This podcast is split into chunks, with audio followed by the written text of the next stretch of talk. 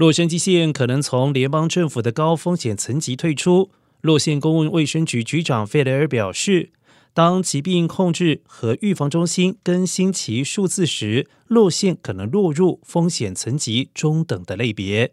自从七月中旬住院人数不断攀升，洛县一直处于高风险水平，这促使当地官员考虑恢复强制口罩令。不过，费雷尔上周宣布，由于住院人数再次的下降。至少目前没有必要强制执行戴口罩。